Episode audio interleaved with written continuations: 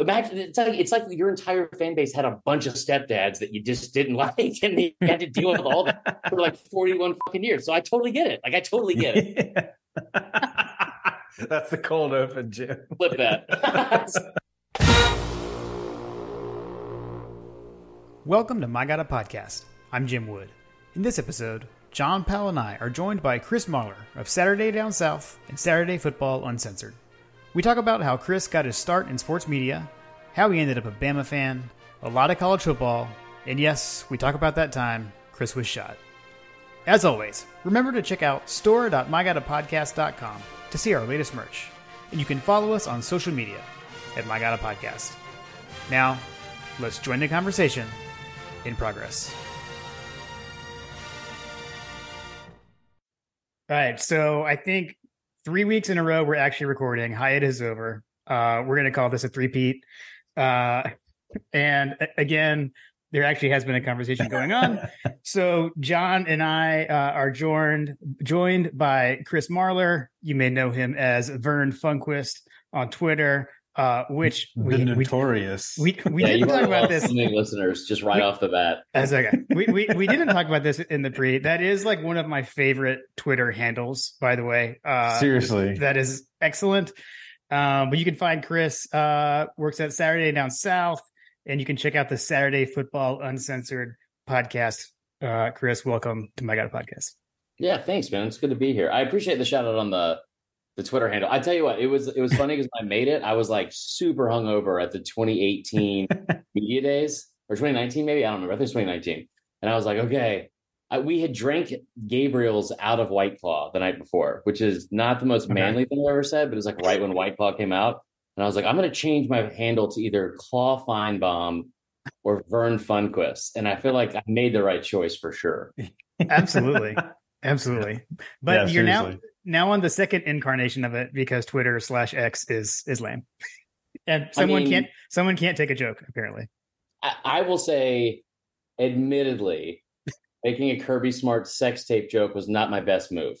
To be fair. And it was up for like an hour and a half, and I'm the one that took it down because it didn't even get enough likes. Like, that's how petty I was being to myself. And then I was like, and then I get a notification, it's like, shut down. And then, of course, in typical fashion, there was like Georgia fans that were like, well, maybe you shouldn't have said this. And I was like, okay, Bobby, cool. Like, my bad. I couldn't even remember exactly what it was. I didn't even remember that's Bobby. What it was. It honestly was a good fresh start to have a new one. To like not make as many enemies, but I'm already well on my way to doing that again anyway. So we'll see what happens. I don't know.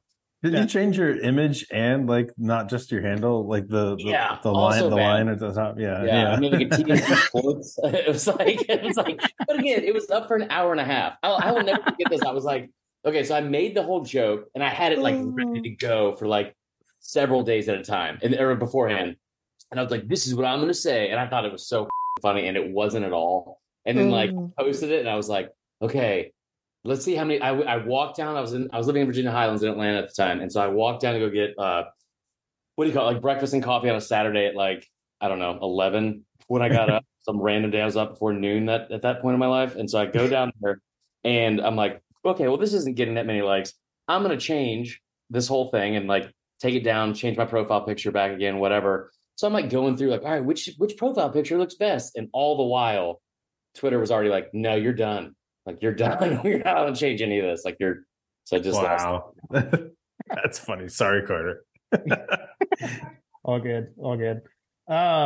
Man. So, and I know you've recently relocated. One thing I wanted to ask, because I know like you were doing stand up like around Atlanta, like Punchline and stuff. Is that something that's still available to you in the new area? So trying to keep up with that. I've been doing it for like 11 years. Like I did it like, especially before I started doing this job. This job is like, I love this job even more than I love doing comedy. Comedy is like one of like my main things for a very long time, but I really enjoy this more. And I kind of get to mix all that together and not take myself too seriously as like somebody that's in media now. But like Columbia, the scene is not nearly as good. I haven't performed here, but to be honest, I didn't perform for like a full year last year in Atlanta. Just like, I lost the passion for it and wasn't in like the best mind or headspace to do it anyway. And then I was like, you know, I finally realized, I think it was like around like May or something like that of this year. I was like, holy shit, I haven't done comedy in like a year. And then I went to a show and did it. And like, it was fun again. So it's, I mean, like, I'll probably do some shows in Columbia at some point, or Charleston or Greenville or whatever. But the scene is not nearly the same. It's just not. Right. Atlanta, crazy. Right. So where are you at right now? Columbia, South Carolina. Oh, the hottest place on earth. Yeah, appropriate reaction. It's so hot. It's, I don't know if you can see in the background, there's a Roku setup up here, because all I've done for the past like week and a half is watch like 87 shows in its entirety on Netflix and shit, because it's like, I'm not going outside. It's 1,000 degrees outside. I was just referring to Columbia and just in general. Yeah. I just picture it just like sandstorm just playing like constantly over and over again, like on the hour, every hour. Yeah. I mean, I've never really been there outside of going to like when Georgia's, I mean, I've driven through, but like, as far as like staying for weekends, so I've been for a game, and I know like those games are always insanely hot. So that was my question, is it like that all the time? And I guess apparently, yes. It is awful. It is like, it is the hottest place on earth. And I know that everything's going through a heat wave right now anyway, but like, yeah, it is the hottest place on earth. It's like a suffocating heat, like where it's like you walk outside and it's just like right on you, like right off the bat. Columbia is just the armpit of America. Yeah, you're the second person to tell me. I will say I do love Columbia itself, and I'm glad to be out of Atlanta. I lived in Atlanta for 37 years. Mm-hmm. Really loved Atlanta. I still do. But I like it just was time for a change. Got it. So you started talking a little bit about like when you got in, I don't know, just comedy for sports media, et cetera. And I was curious just on like how you got there. You know, a lot of people are like, hey, I'd like to be a sports journalist, but not everyone goes out there and does it. Right. And I'm going to tell you the key to getting there. Well, I was curious. The roadmap. Well, I was curious, like, what, like, was it always the goal? Were you doing something else before? Because you were already doing that when I found you on Twitter, we'll say, right? So anybody that wants to get into the sports media, here's what you need to do. You want to go to a small liberal arts college in Milledgeville, Georgia, for roughly 5.5 to 6 years. You want to get a degree in liberal studies. And once you leave with that degree, which is basically a degree in having a second place finish in barroom trivia for the rest of your life. And then you want to go bartend and aim wanderlessly in your professional life and career for the next 6 to 10 years. That's exactly what. So I was working at Houston's in Atlanta off Lenox Road. Yeah. And it's kind of crazy because I loved college football. It's been my favorite thing since I was a kid. Anybody that follows me knows that. And I was bartending, and I started like, this is like the whitest thing I've ever said, but like I started a blog. And it was called Red, White, and Bro. And so what was it called? Red, White, and Bro. White, and Bro. Okay. Yeah. This is like 2015, right? So I would start doing these like weekend articles, and I would write, like, the process of it was ridiculous because I was like 28. Mm-hmm. So we're all going to be very open here. I would get off work on Thursday. I would go get booze. I would take my prescribed Adderall. And I would stay up until 4, just drinking and writing 3,500 words about the games that weekend, and like no editing. Like it was all probably one paragraph. And then we would call it winning and boozing. And I would like write like the summation of what was going to happen, like prediction, score. And then like we would attach a booze to each game. So like the year that Mizzou beat Georgia, 2013. Yeah. I was like Tito's Bloody Mary, and I don't mean Tito's vodka. I mean Tito's, the homeless guy off Millage Ave, his vodka and a Bloody Mary. And it would be like describing like whatever crazy drink you would have at the tailgate. So I started doing that for a while. And then I was like working bartending one night, and I heard somebody talking about, I think they said like Tuscaloosa or something, or Starkville. And I was like, we talking football over here? And this will shock you, but I hijacked the conversation. And then we hit it off, and it was the owner and president of SDS, Kevin Duffy, and we just kind of hit it off. And I had been doing some stuff on TV. I had been doing comedy. I had been doing all that. I'd been writing. And so I sent him like a sample of it, and he was like, all right, well, maybe if you whittle down the excessive amount of F words you're using for no reason in your writing, we could start to use you. And then I got hired part-time 2017, 2018 full-time, and I've been doing it ever since. Okay. That's awesome. It's been something. It's been a ride, man. It's been kind of a wild ride. I got very, very lucky, and I'm very fortunate to be here. That's cool. Yeah, that I don't know what I was expecting you to say. Yeah, I don't know what I was expecting you to say, but that's not what I was expecting you to say. That's pretty cool. You thought I went about the proper channels to become a professional journalist? No, no. I figured you had. Off the beaten path. A different journey. One. Yeah. I figured that. But I don't know. It is amazing. Like you hear a conversation at the bar, and that's the intro. That's pretty incredible. I mean, yeah. Who's your who kind of inspires you, or you know how everybody kind of models their craft off of something, who's your role model? So at the time when I first started doing it, the only reason I ever picked up a pen, but nobody writes with that really necessarily anymore. But it was Every Day Should Be Saturday. I would listen to the podcast and I would read their stuff, and I was like, man, this is exactly what I want to be doing. This is it's humorous and it's funny and it's highbrow and shit. It's way smarter than what I was doing. But it was at the time, especially when I was doing stand-up, my whole thing was very, very sarcastic, very kind of holy, just a kind of a, I'll just say like a dickhead, sarcastic person. And that was goading Georgia fans. I mean, you do it to yourselves, but I am really good at that, I guess. I will say that. It backfired tremendously. Saturday Down South was good at that too. I don't even start. This is this is what cracked me up about. This is when I know I'm doing a good job with every day should be Saturday. Every time, yeah, that's true, because it's Florida guys. But every time somebody says, exactly, for so and so, I'm like, I mean, think about this. If you guys have been following me for a while, think about the fact that there are real people in this world that think I'm a Georgia fan or a Georgia home. For real. And if you you can't look at the receipts anymore because my old Twitter is gone, thank God. But true. If you just look back, it is hilarious to me that people actually think that. But no, so it was Every Day Should Be Saturday. And then I remember doing in year one or year two, I was having a really difficult time trying to figure out what I wanted to do, because like I said, I love college football. It's been my favorite thing since I was 4 years old. We'll get into why I'm a Bama fan. I know in a minute or whatever, but I grew up around it. It became like a huge part of my identity. And I love it. And so I nerd out about it. And I love getting into stats and history and looking at old games and all this other shit like that. But also I like being able to joke around about it and not taking it too seriously. I had this very weird try to balance I was trying to figure out, which was I want to be taken seriously because I feel like I know what I'm talking about a majority of the time. Mm-hmm. But I also want to be myself and not take myself too seriously and make jokes and have it be fun. And I don't want to be buttoned up and I don't want to be fucking Darren Rovell or whoever. He doesn't cover SEC football, but you know what I'm trying to say. And so I didn't want to do that. And I remember talking to Chris Doring one offseason. He's like, you just need to figure out what you want to be. If you want to be Bear Felica and come up with all these stats, do that. But if you want to be Pat McAfee, and be fun and have your personality shine through it, then do that. And so what I decided to do was be one of those or both of those, but on a much smaller and less successful way. You know what I mean?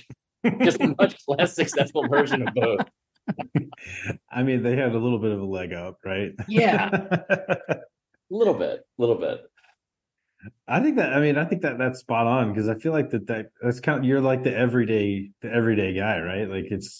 And that's kind of I think that kind of resonates with Jim and I. We kind of go down the rabbit hole with dog stats, and on the stats side of things. And I've learned so much listening to Graham and Brooks Austin, and those guys do X's and O's, and it's but that can't be me 100%. Yeah, well, and you gotta get loosey goosey with a lot of different stuff.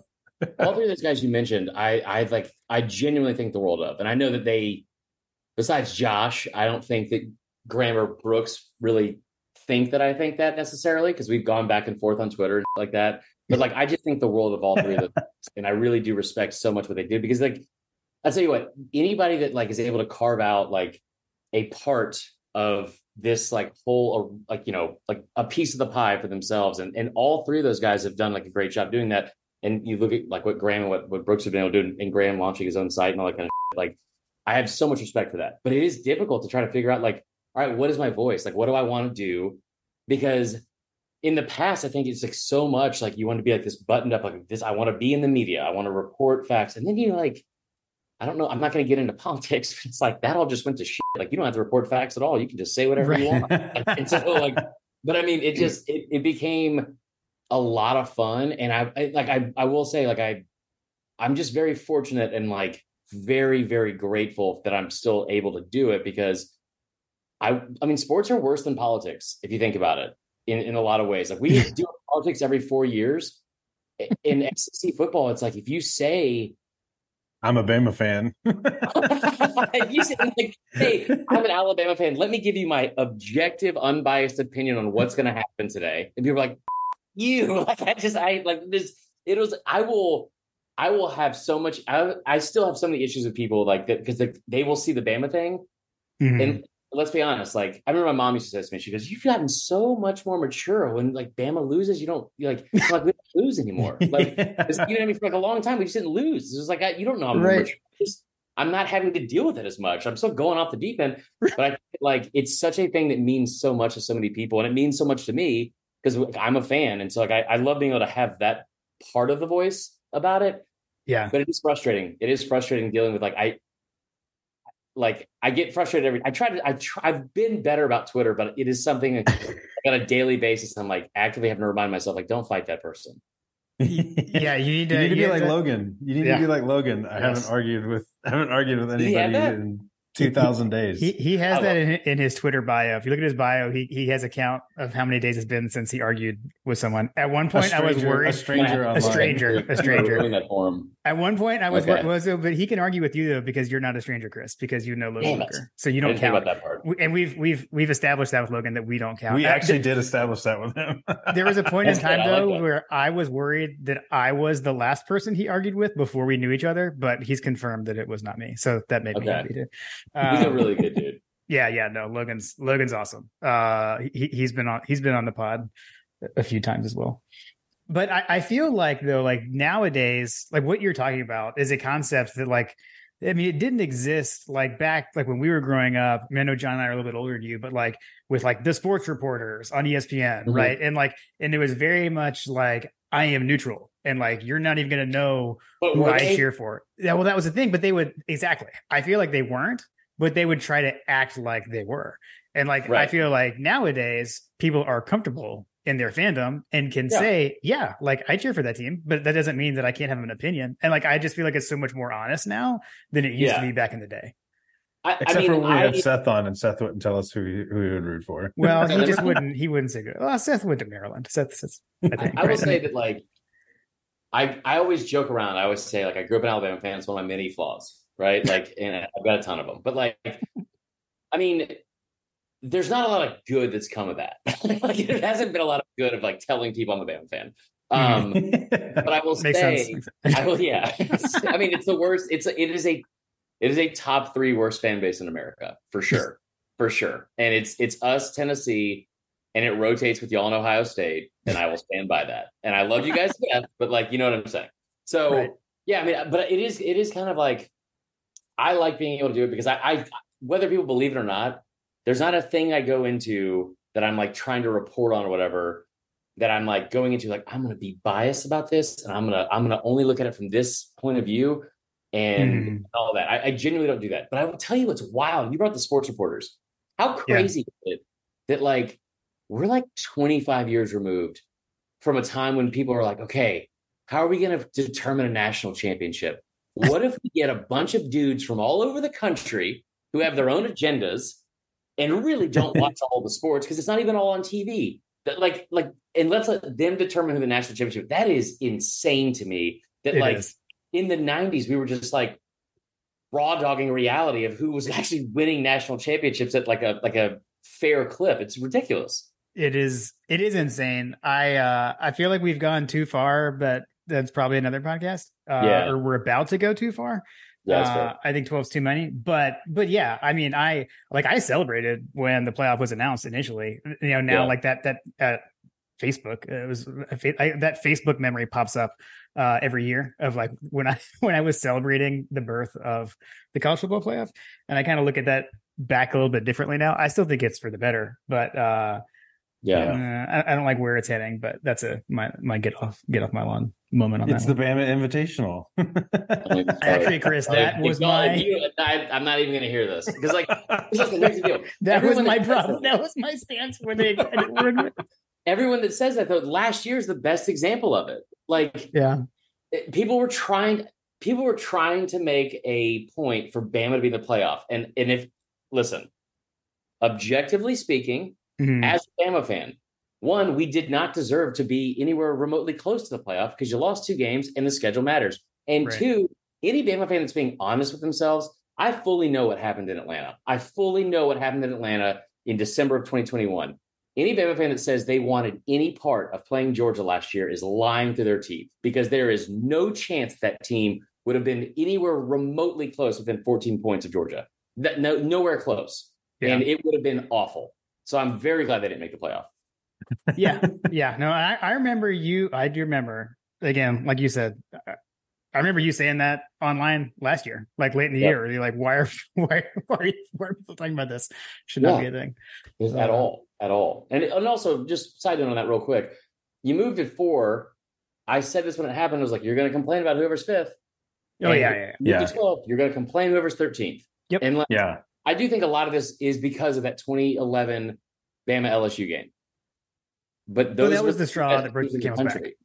Sorry, I talked over you. I said that was the straw that broke the camel's back for sure. That was that the rest of the country was like, oh, we can't have this. Right. So. Well, if you're Oklahoma State, then don't go lose to unranked Iowa State. And I know what happened the day before, and it was a tough situation, blah, blah, blah. But like, to put that in perspective and what people don't understand, like Bama lost to A&M 2021. That was the first time in 100 games they lost to an unranked opponent. 100. Like, so just don't lose to an unranked team. Like, those are the two best teams in the country. And, it's worked in their favor sometimes, like you said, like, but I just, whatever. People are going to complain either way.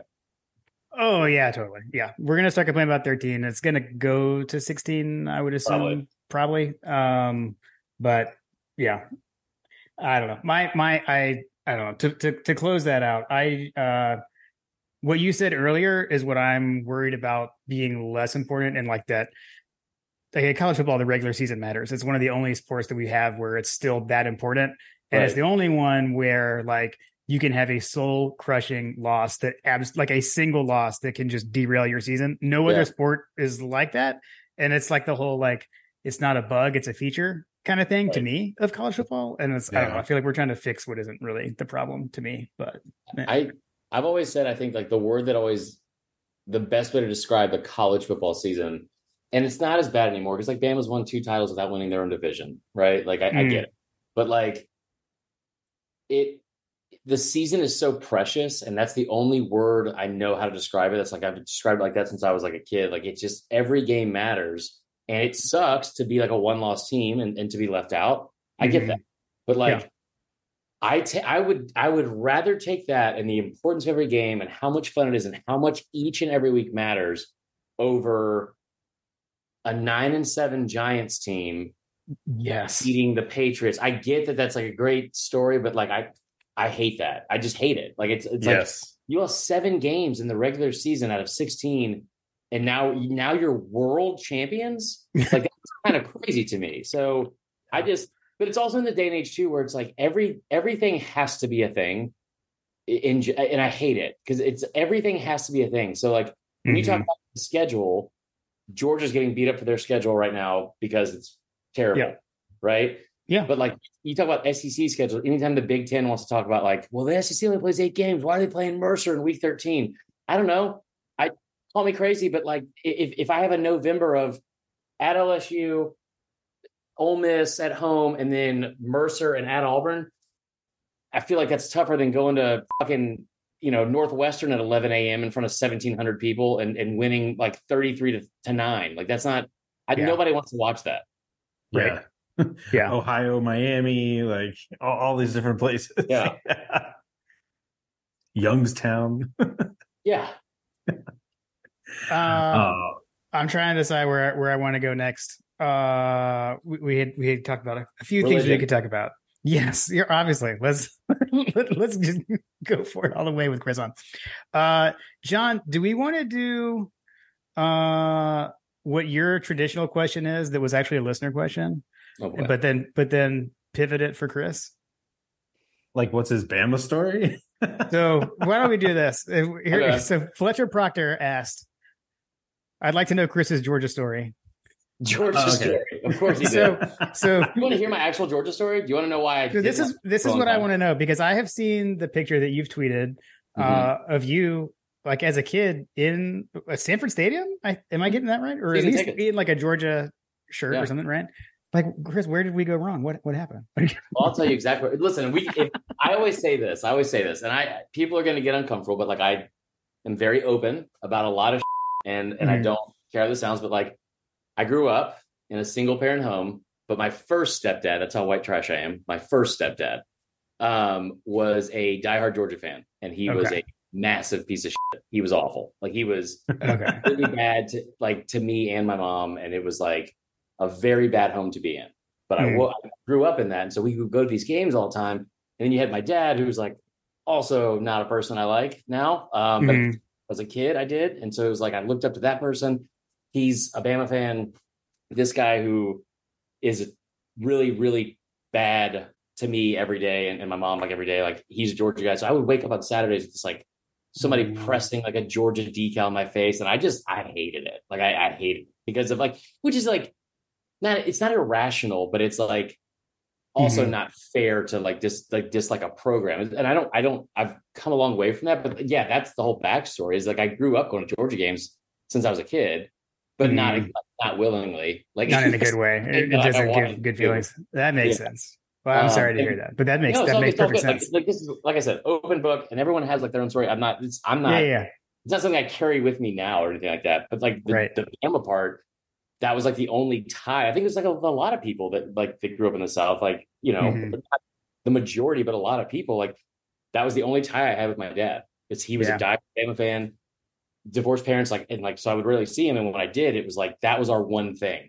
And so I just poured myself into that whole, like if I had been making the decision in fandom of who I wanted to cheer for as an adult, I mean, I can't say it would be Bama because they were winning a bunch, but I mean, at the same time, like, there's not a lot of positives to be like, I'm a Bama fan, like, off. And like, you know, there's not a lot of things. It's like being a Yankees fan. Well, and I hate to say this, but I'm a Red Sox fan because I have family up there, and I've been a Red Sox fan as a kid. So it's like, I always say, like, I am like the worst fan and the biggest douchebag when it comes to, but I've been like that since I was a kid. Like, I remember being like 6 and like watching the whole 1992 season, and Bama goes to the national championship. And like, you know, that's like what really hooked me, but it was the one thing that I had with my dad. And so I just clung to that, but I sat through all the bad years. Like, let's not kid ourselves. Like I sat through, I was in Tuscaloosa for 2007 years. Dude, I tell you what, I'm not making a joke when I say this. The last time I have cried during a football game was the 2003 Georgia Alabama game. And I was too crying. I thought Brody Croyle was going to like get killed in that game. He was like going to get decapitated.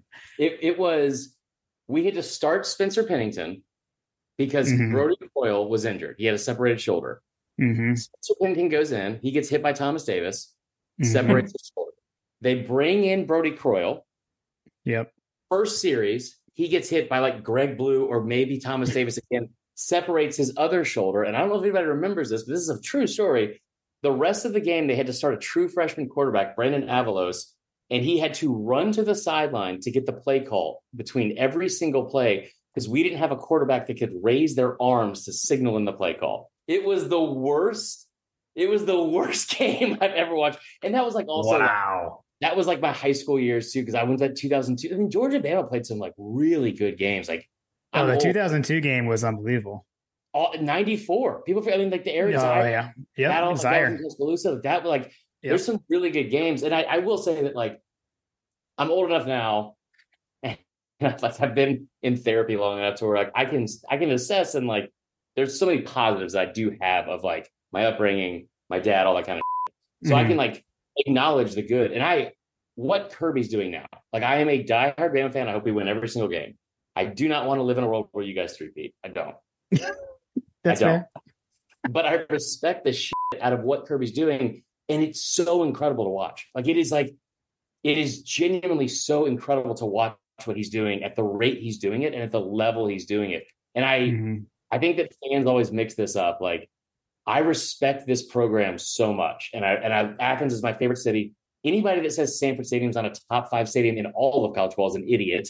I love going to Athens on Saturdays. Saturday night Athens, put on Bob O'Reilly, let's fucking go. I love it. But I will also say, amen. It's so good. But me saying anything negative about the fan base is not saying something negative about Georgia. Mm-hmm. It's the fans. And I knew this was going to happen when you guys won the Natty. And you could be like Sherman all over. We warned everybody too. And you did. We are a product of everyone else's creation. It's like you did this to us. I don't listen, I brought up why I didn't like Georgia. Imagine having to deal with it's like your entire fan base had a bunch of stepdads that you just didn't like, and you had to deal with all that for 41 fucking years. So I totally get it. I totally get it. Yeah.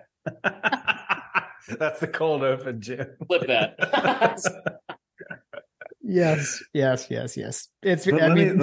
Let me also forewarn you that if we win 3 in a row, the amount of shithousery that's going to be so bad. It is I remember sitting there. Sorry, Carter. Last year, and I was like, okay. So let me I know this isn't a question, but I'll just take you through my Georgia experience from a year ago. Okay. 2021. I know he said we weren't going to bring it up, but I'll bring it up, so it's not a big thing. I went through a very traumatic experience. I was engaged. It broke off.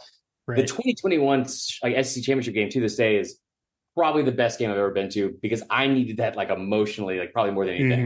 Mm-hmm. And I knew what was coming, because I thought Georgia was the best team in the country in July. And that defense is the greatest defense of all time, no matter what anybody says. That team was incredible. Just talent everywhere. Yeah. You guys won the Natty, obviously, and it was tough. It was also tough because I had COVID, so I couldn't go. I was supposed to go. I couldn't go. Then I had to isolate myself and quarantine, in the basement, away from everyone. And then I lost my voice. So I sat there like fucking Charlie Chaplin for 3.5 hours watching this game. It was awful. And the Keely Ringo interception, I'll tell you how unhealthy of a person I am. There was no one touching, anywhere close to touching him. He's going in to score. Mm-hmm. And the Roku or whatever freezes at the 5-yard line. And I was like, are we going to get him? He dropped it. Yeah. Maybe something stupid happens. And it didn't. Oh my gosh. That's terrible. Last year, it's it just seemed like you guys from the beginning of the season on, I said in July, I think it was going to be Ohio State and Georgia in the Natty. I thought Ohio State would win. I thought they were going to have the talent to win that, just with everything they had coming back. I remember sitting there in Atlanta, playing with house money. I was like, man, I look like a genius either way, because Georgia will win this game. But also, if they don't, I don't give a shit if Ohio State wins. I'm going to look like a genius because they're going to win the national championship. And then you guys came back, and it was awesome. I was there with one of my best friends, Lillian Tysinger, and we had so much fun. And then, you remove yourself from, a month later, and I was like, God, this sucks. I wish I didn't hear this all. It's so bad. And now you might win 3, and there's nobody in your way to do it. There's nobody in your way to stop you.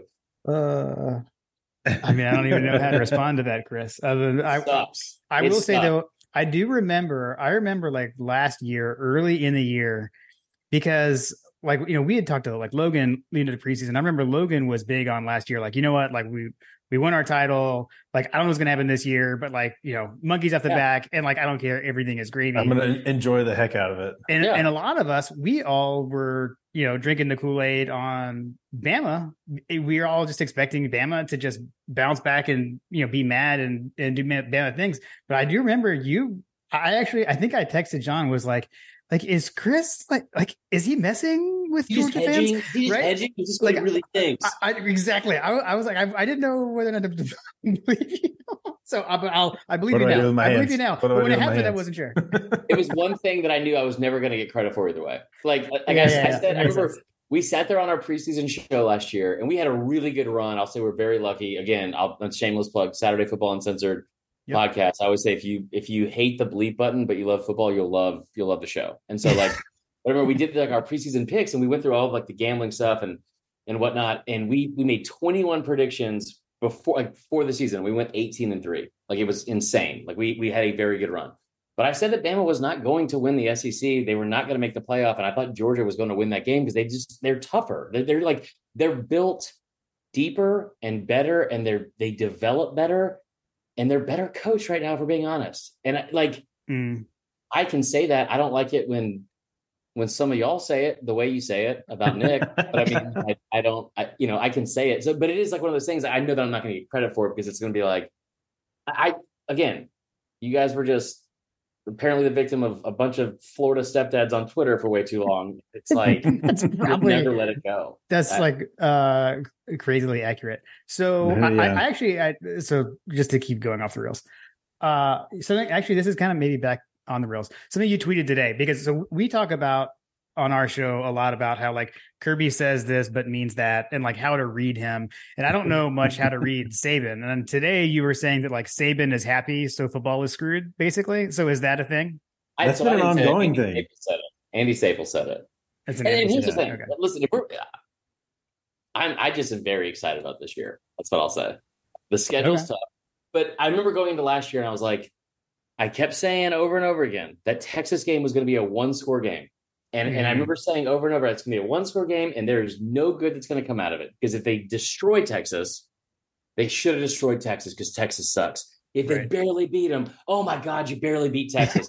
On the road, Georgia hasn't been to Texas since the Civil War, or the Alamo. I don't even know. We're never going to go to Texas A&M. No, you're not. You're going to deal with the devil. It's like, they're not going to College Station. I don't trust Kirby around all those jars and boys doing all the finger guns and all whatever. I don't know. But the whole thing is I just knew that was going to be a tough game. And then you talk about they got Arkansas on the road, who was ranked. Mm-hmm. You got Ole Miss, who was 7-1, ranked 11th in the country at the time. You get LSU, which is Death Valley. You guys, as you know, they played a bunch of road games against very good opponents. Tennessee was a top 10 team. They won 11 games. LSU went 10-4, and they lost those two games by 4 total points. And I remember talking to my buddy about this, but again, the whole precious season, if his name's escaping me right now, and I don't know why. If Malachi Starks tackle at the 1-yard line, I'm not saying win the national championship, but you don't beat Missouri. You just don't. I mean, you could argue that's the play of the season. And we said that. We definitely said it was the play of the game that week. It was totally the play of the game. Without a doubt. Mm-hmm. And all the stuff that had to happen for Ohio State. And in games like that, it's tough to win a national championship. It's very tough, really tough to go 15-0. Makes it even more impressive that Kirby's able to do it. But if you think I'm going to sit here and use that argument and then look at Nick Saban, who hasn't gone 3 years without winning a national championship since he's been at Alabama. And you want to use the argument that, well, they lost 2 games last year, both on the road, in 2 of the toughest environments in college football against top 15 teams by 4 points, both on the last play of the game. But they also almost lost a bunch of these games. Okay. So now there's not another team in the country that argument is used more for than Alabama. And I you can say I'm being biased or a homer or a fan, whatever. But I get why everyone hates Bama, because they've skull-dragged 94% of the country for the last decade and a half, and I would hate them too. Like you said, the Yankees earlier. I hate the Yankees. They're awful. They're awful people. Imagine rooting for a team where it's like the Braves now. Pride in the entire state is like space camp up in Huntsville, which is about as close to Tennessee and out of the state as you can get. The only other thing they're scoring off the charts in is diabetes and poor education. That's it. And they got a really good football team. So I get why you hate Alabama. Yeah, but Saban coming back with all that talent and angry. Ooh. And I just people want to hate on Tommy Reese and all that kind of shit. Yeah, because he I saw it yesterday. Tommy Reese only scored 21. They only scored 21 points against Marshall. Well, you know that at the end of the year, and they won 6 of their last 7 games, and they put up 38.9 points per game in those, and they beat three ranked opponents in those last 6 games. They beat number four Clemson a drum, and beat 2 of the ranked teams. Beat South Carolina, put up 40 points in half those games. Just something tells me that Saban knows what he's doing more than Bobby Wilson. What's your outlook on the season for Bama? And they're going to lose to Texas. You think they're going to lose to Texas? I don't think they have the quarterback situation figured out before Texas. And it's going to be tough to go the rest of that game. If Quinn Ewers doesn't get hurt in the game, do you think that... You can't bring that up. Well, don't, you can't. Crack me at this. Don't even start to do this with me. I am not the one. That's off the table. So was Mechie and Williams. We can't talk about it today. Listen. If Quinn Ewers had played Alabama with full health and beaten them by 17 points a month prior, I would definitely understand the argument, and that's all. Okay, that's no. I think that I'm a huge fan of Sark. I know Graham, one of my good buddies. And you guys referenced him earlier, how great he is and all that kind of stuff. Like, he's not, and he's like underperformed, I guess you want to say, like at USC or Washington or whatever. But when Sark has dudes on offense, like he will scheme up better than anyone else in the country. Him, Kiffin, Ryan Day, best three offensive play callers in the country, hands down. You guys saw it last year with Ryan Day, like and he has dudes, right? He can develop the court position. Sark with Quinn Ewers in year two of that system, who's the highest ranked quarterback recruit ever from 247 Sports, with Xavier Worthy, with AD Mitchell, with the, nobody knows this kid's name because of Brock Bowers, but like with Jatavian, I think it's Sanders, like the tight end, who's the next one on the NFL draft board, like for tight end position. And then you have Whittingham in the slot, who's also a former 5-star. You're deeper on the line. They've got dudes everywhere. They return all five offensive linemen. And they've got dudes everywhere. I think Texas is going to be really good. I don't think they have the quarterback situation figured out by then. But I do think the rest of the season, you get Tennessee at home, you get LSU at home, and you get those in revenge games. I'm not going to try to talk sense into Tennessee fans because I'm not going to talk sense into a fucking brick wall. It's a waste of time. But like LSU fans, I get the excitement because you hate Saban just as much as, even more probably than Georgia fans do. Mm-hmm. Right. Yeah. Bama twice in the last 11 years by a combined 6 points, and one of those games was with one of the greatest teams of all time. Yeah. So I'm not first. So I think they go 11-1. I think they get to Atlanta. Get to Atlanta. Okay. Versus who? Probably Kentucky or Florida. Yeah, you idiot! Like, who is coming? I said this before last season. I said Georgia was going to go undefeated, and there was no one that was going to be within 10 points of them. Who is it within 10 points of that team this year? Think that you're preaching to the choir here, but I just wanted to confirm that you think that we're going to be there as well. Yeah. So I think I posed this question to you on your podcast the other day, but like just for the folks listening, Bama's got 3 losses or whatever. What happened? What do you mean? Oh, if that happens? Yeah. Yeah. Then okay, so what has to go wrong? What has to go wrong for Bama to not make it is what I'm saying. You lose it. Stop smiling when you ask it, kid. I'm not smiling. So you lose to Texas, right? And here's the scary part of losing to Texas. That is the earliest loss you will have had in the Nick Saban era. Even in 2007, they didn't lose that early, right? Okay. So then you got to, back against the wall for the rest of the season. And we haven't had to get to this point where you've had a 2-loss SEC champ, but I don't see them losing another game. If they get to Atlanta and if they get to Atlanta and then they beat an undefeated Georgia, I don't see that happening for one. And then two, like, I don't know if they get in the play, there's just so many other things that have to go right for that to happen. If they have 3 losses, here's the nightmare scenario. You get Ole Miss at home early. Like, Kiffin has put up a really good fight in 2 of those 3 games, including the 2020 game, which was the year he shouldn't have, right? Then you get like A&M on the road, which I think A&M is going to be really improved. And Petrino had gave Saban fits at times when he had some dudes that were like with Wingo and Mallet and guys like that. You get to October, I don't see them losing to Tennessee. I just don't.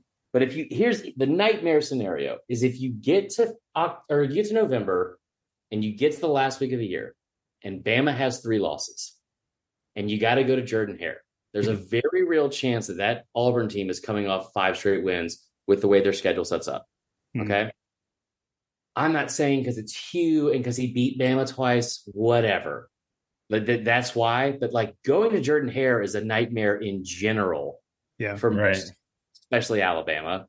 And if you get to a place where you have 3 losses and you're already out of contention, which you haven't had to deal with that, since 2007, what is the psyche of the team? Like, what are you playing for? To what? Right. To go to Tampa? Like, no, I'm good. Like, I, like I, I think that is the scary thing. I think that if they get three losses, they're getting four. I'll say that. Like, okay. I think if they get three losses, they're getting four, because they haven't had to have that mindset of like digging themselves out of it. But I will also say, if you're dancing on the grave, dance lightly, man, because they got some talent there, and I think they're going to be a lot better than people think. Yeah, I gave up on dancing on the grave of Nick Saban many years ago, Chris. So thank you. It means a lot to me, to be honest. You're gonna have to peel that program from his cold dead ends. I mean, so what's crazy? No, he's got 3 years, I think. But like, I think there was somebody said it today that was like, "Oh, well, we're not scared of Saban." Like, first off, yeah, you are. Like, be honest. Like, yeah, like I saw an LSU fan say it. Like, yeah, you are, because he's owned you. He's owned everyone. Like, I mean, like besides Louisiana Monroe, he's owned everyone. Like, I think that if you get to a certain point, like you talk about, like. Josh Heupel and Brian Kelly and Kirby Smart aren't scared of him. I don't think Kirby Smart is scared of him.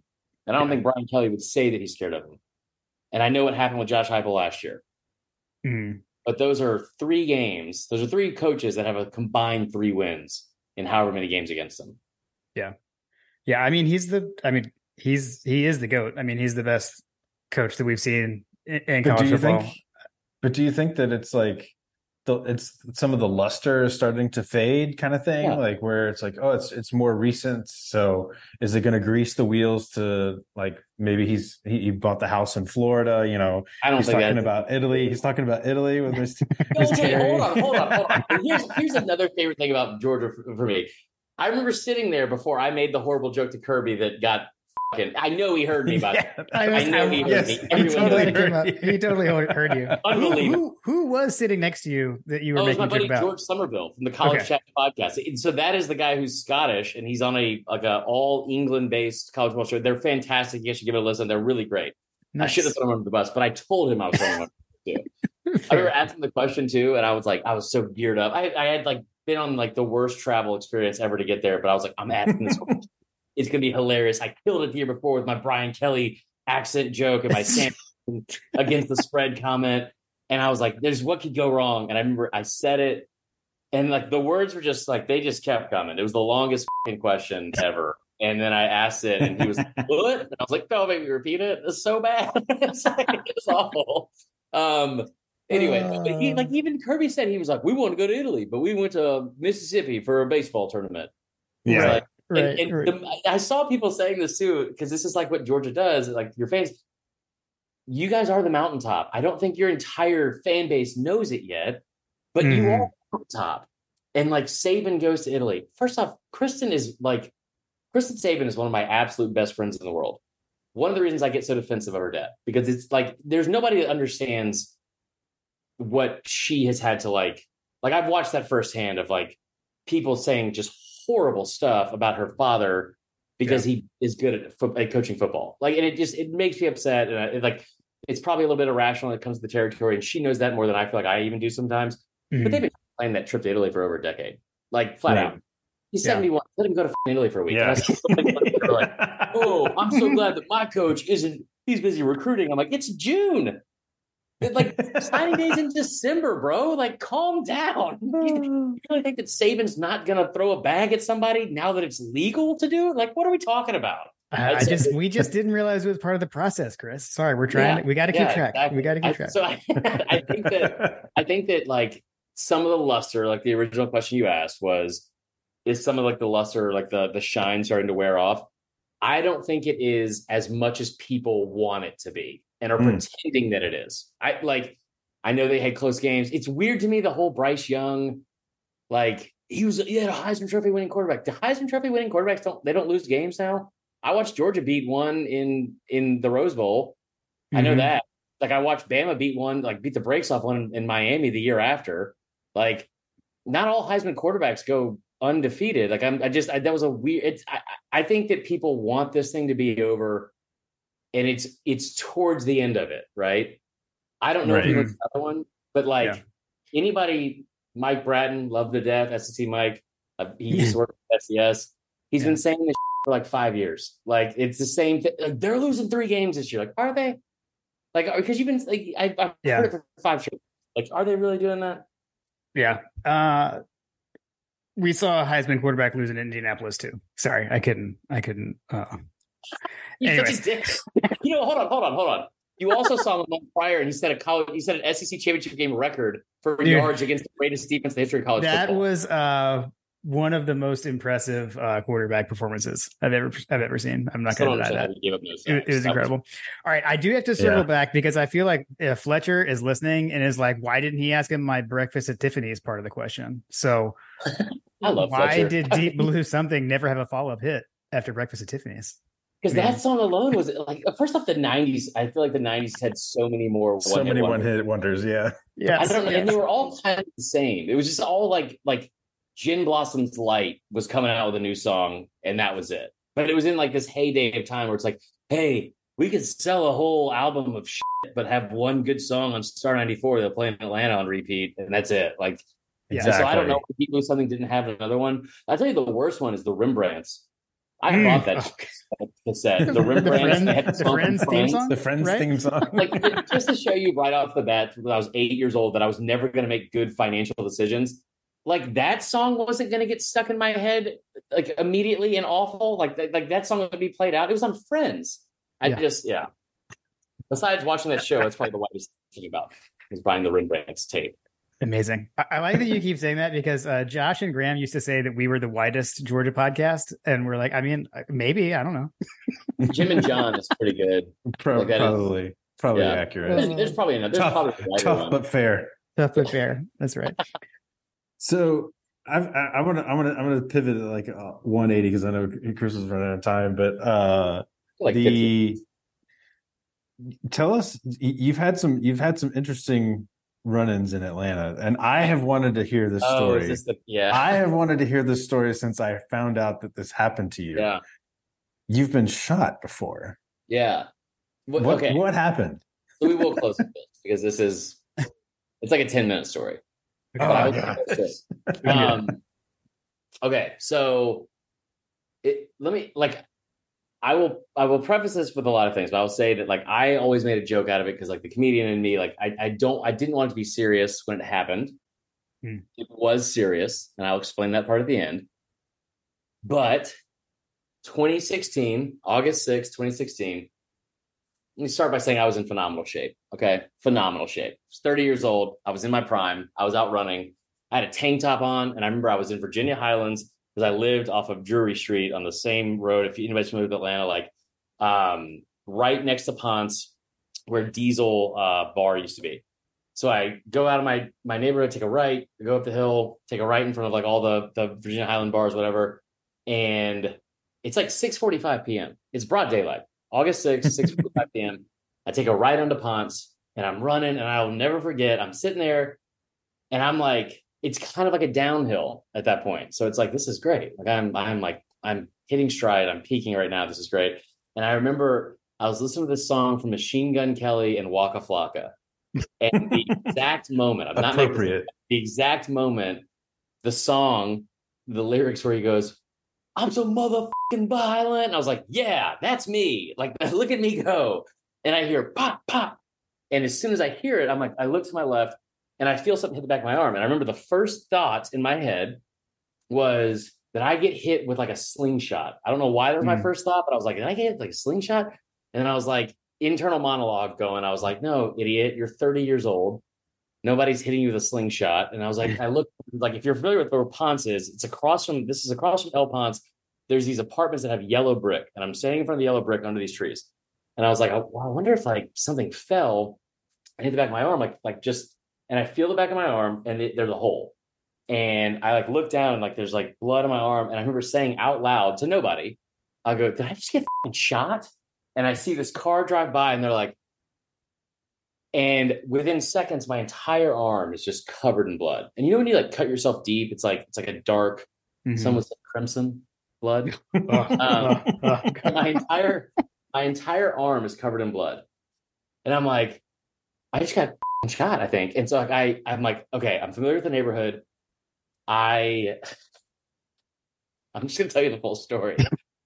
There's an urgent care at the bottom of the hill on the corner.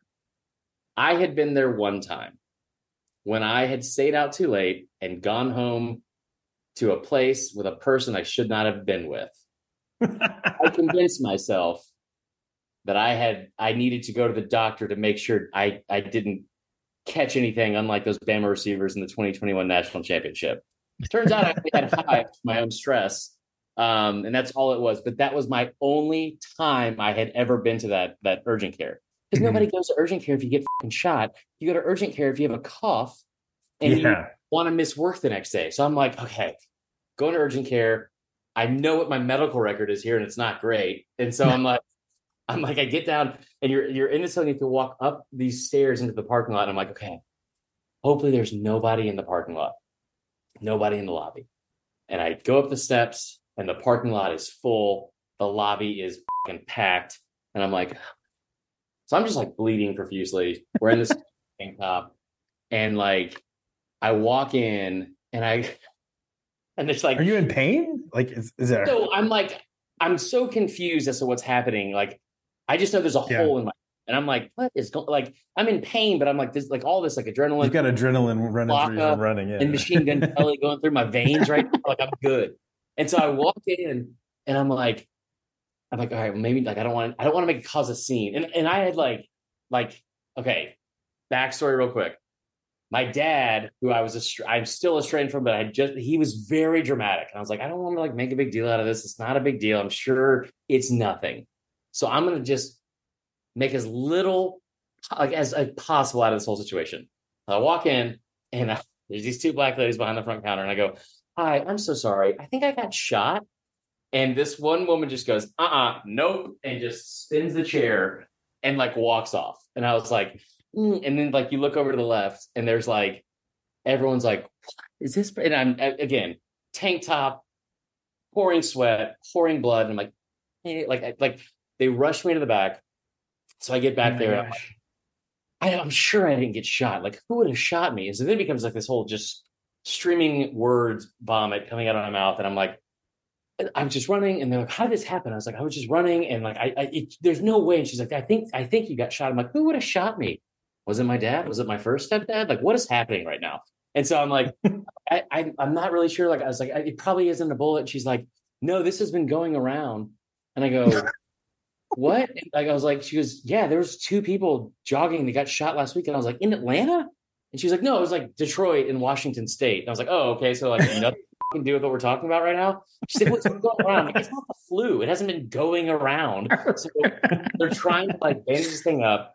They cannot get the bleeding to stop. And so I'm like, I see the nurse. And like, again, we're at urgent care. We're not at Grady. We're not at like a hospital. So she is just like, she's not trained for this. She's like, oh, stick your tongue out and put a thermometer in here. Like, this is like, what do I do? And so I see this like look in her eyes. I'm trying to calm her down. And I'm like, hey, it's fine. It's not a big deal. She's like, I can't get the bleeding to stop. I can't get the bleeding to stop. I was like, listen, if I pass, I pass. Like, I'm from Stone Mountain. I'm going to get so much fucking street cred out of this. Like, it's unbelievable. Worst comes to worst. I die. We get some airbrushed like t-shirts printed, like RIP Chris, maybe a wristband or a bracelet or something, like a Live Strong thing. We're good. Like, we're good. And she's like, what is wrong with you? Like, what? Like, why would you be saying it? They go get another nurse, they come back, and they have to rebandage it with pink gauze, by the way. That was a fantastic addition to it. Of course. So they get it, like finally get the bleeding to stop, and they're like, okay, like there is a bullet in your arm. Like, you definitely have been shot. And I was like, okay. Like, we need to call an ambulance. And I was like, there's no way I'm paying for an ambulance. Like, cancel that right now. I go, you need to call my girlfriend. And the person I was dating at the time, she's actually famous now. Her name's Ashley Hesseltine. She's got a podcast called Girls Gotta Eat. Don't listen to it. But she's like, it was not a good relationship. And I was like, no. You don't need to call an ambulance. You need to call my girlfriend because we're just at dinner in like 20 minutes. And this is going to be a whole fucking thing. So like, you need to call her now. They're like, no, like it's fine. Like, she comes in as the EMTs come in. And they were more concerned with my well-being than she was. I'll just say that. And so they come in. And they're like, you need to go to Grady or you need to go to AMC. They have trauma units there and blah, blah. Ashley walks in and just is like, what happened? I was like, I got shot. She's like, with what? And I was like, fucking gun. Like, what are we talking about? They're like, listen, he doesn't want to take the ambulance.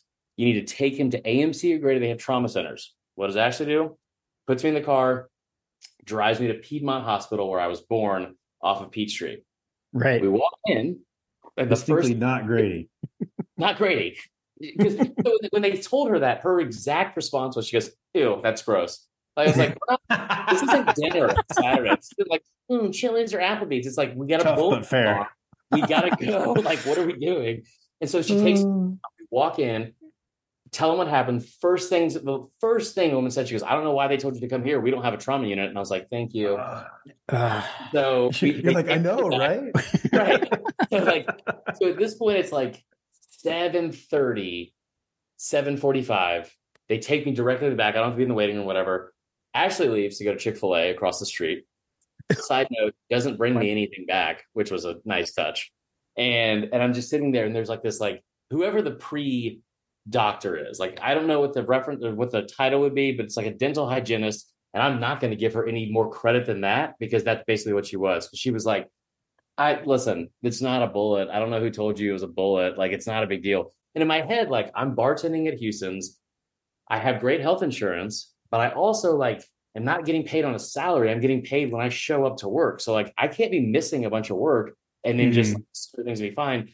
So my main question was, like, how much work am I going to miss? What is happening? Blah, blah, blah.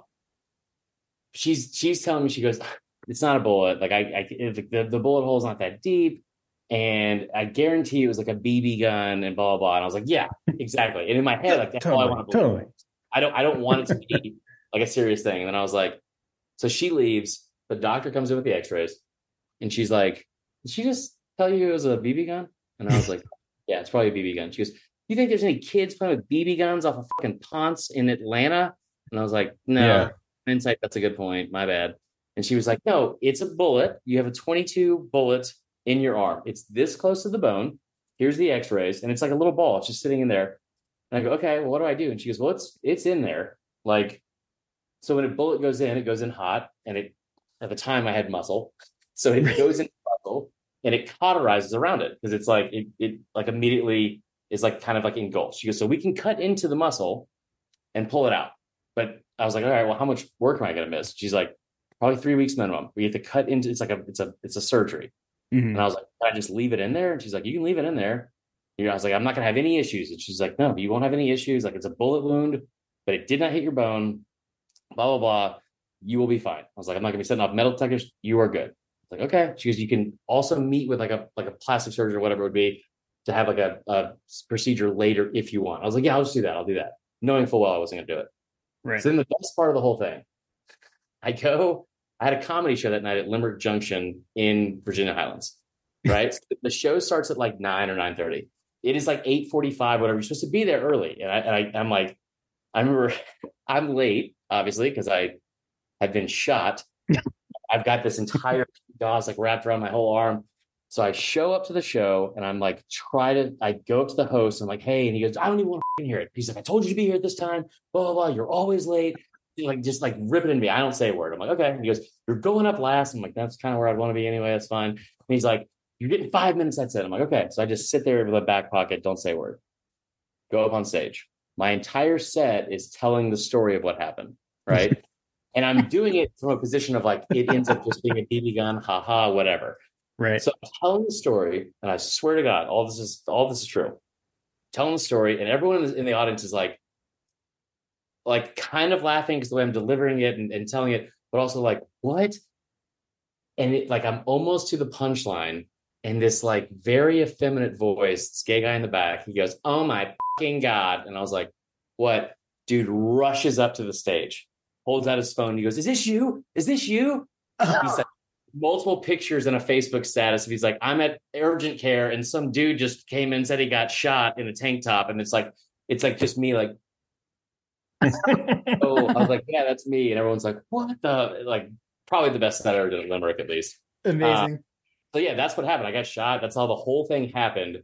I will say that as much of a joke as I made out of it, I went to work. I took a day off and I went back to work like Thursday and told the story, like trying to get some extra tips, like, oh yeah, Sean, like. And I'm telling everyone, we were finally saying it to this. We had cops that would walk us through our to our cars the other night, and he was like, hey man, you like know this isn't funny. I was like, nah, it's kind of fun. Like, it's like, you know, it's whatever. And he's like, no, it's not funny because whoever shot you wasn't aiming at your arm. And I was like, what do you mean? And he's like, you're running like this and you got shot, like the bullet came in like this way.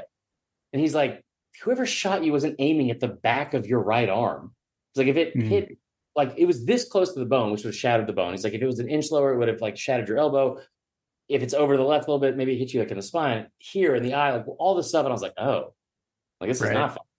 And then I find out like from the cops, like of course they never found out who did it. And all they said was like, it's like a random act of violence that it's like they have an uptick of in the beginning of the school year because of like gang initiation or whatever. And that was it.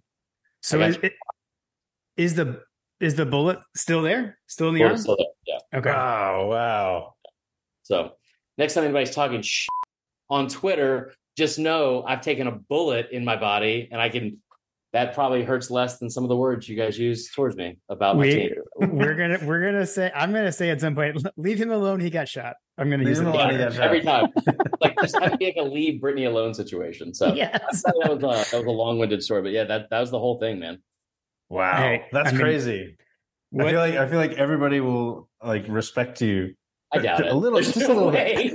Like 3 days. And then I'll say something like, I don't think Carson Beck's going to complete 67% of his passes. And be like, that guy, I'll shoot. I'll tell you what's funny. I did an Auburn show a while back, and somebody brought up, it was like Auburn After Dark or something.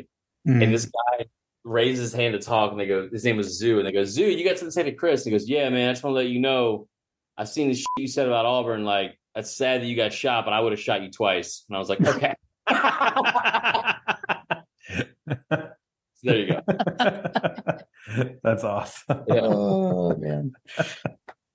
Chris, good stuff, man. Well, yeah, man, I enjoyed it. I appreciate it.